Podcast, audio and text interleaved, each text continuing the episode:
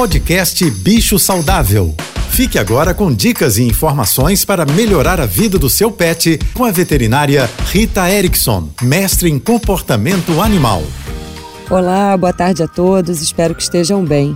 Hoje, dia 24 de janeiro, é Dia dos Aposentados e eu gostaria de fazer uma grande homenagem a eles, mas também fazer um paralelo que eu sempre faço durante as minhas consultas comportamentais com cães, que é fazer uma comparação com os cães que foram animais de trabalho nos últimos 15, 20 mil anos e que hoje em dia eu falo de brincadeira que é como se eles estivessem aposentados.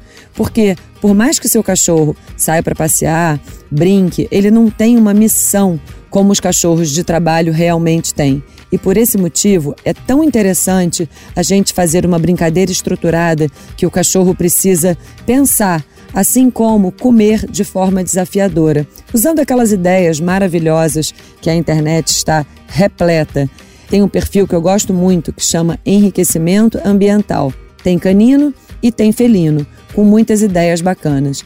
E para fortalecer aqui a campanha dessa semana de cuidados com o verão, não leve seu animal para passear na hora mais quente do dia, cuidado com a temperatura do chão e lembre-se, aqueles cães de focinho achatado, os braquicefálicos, têm mais dificuldade ainda de perder calor. Se você quiser saber mais sobre cães e gatos, me siga no Instagram, ritaerickson.veterinária. Um beijo e até amanhã.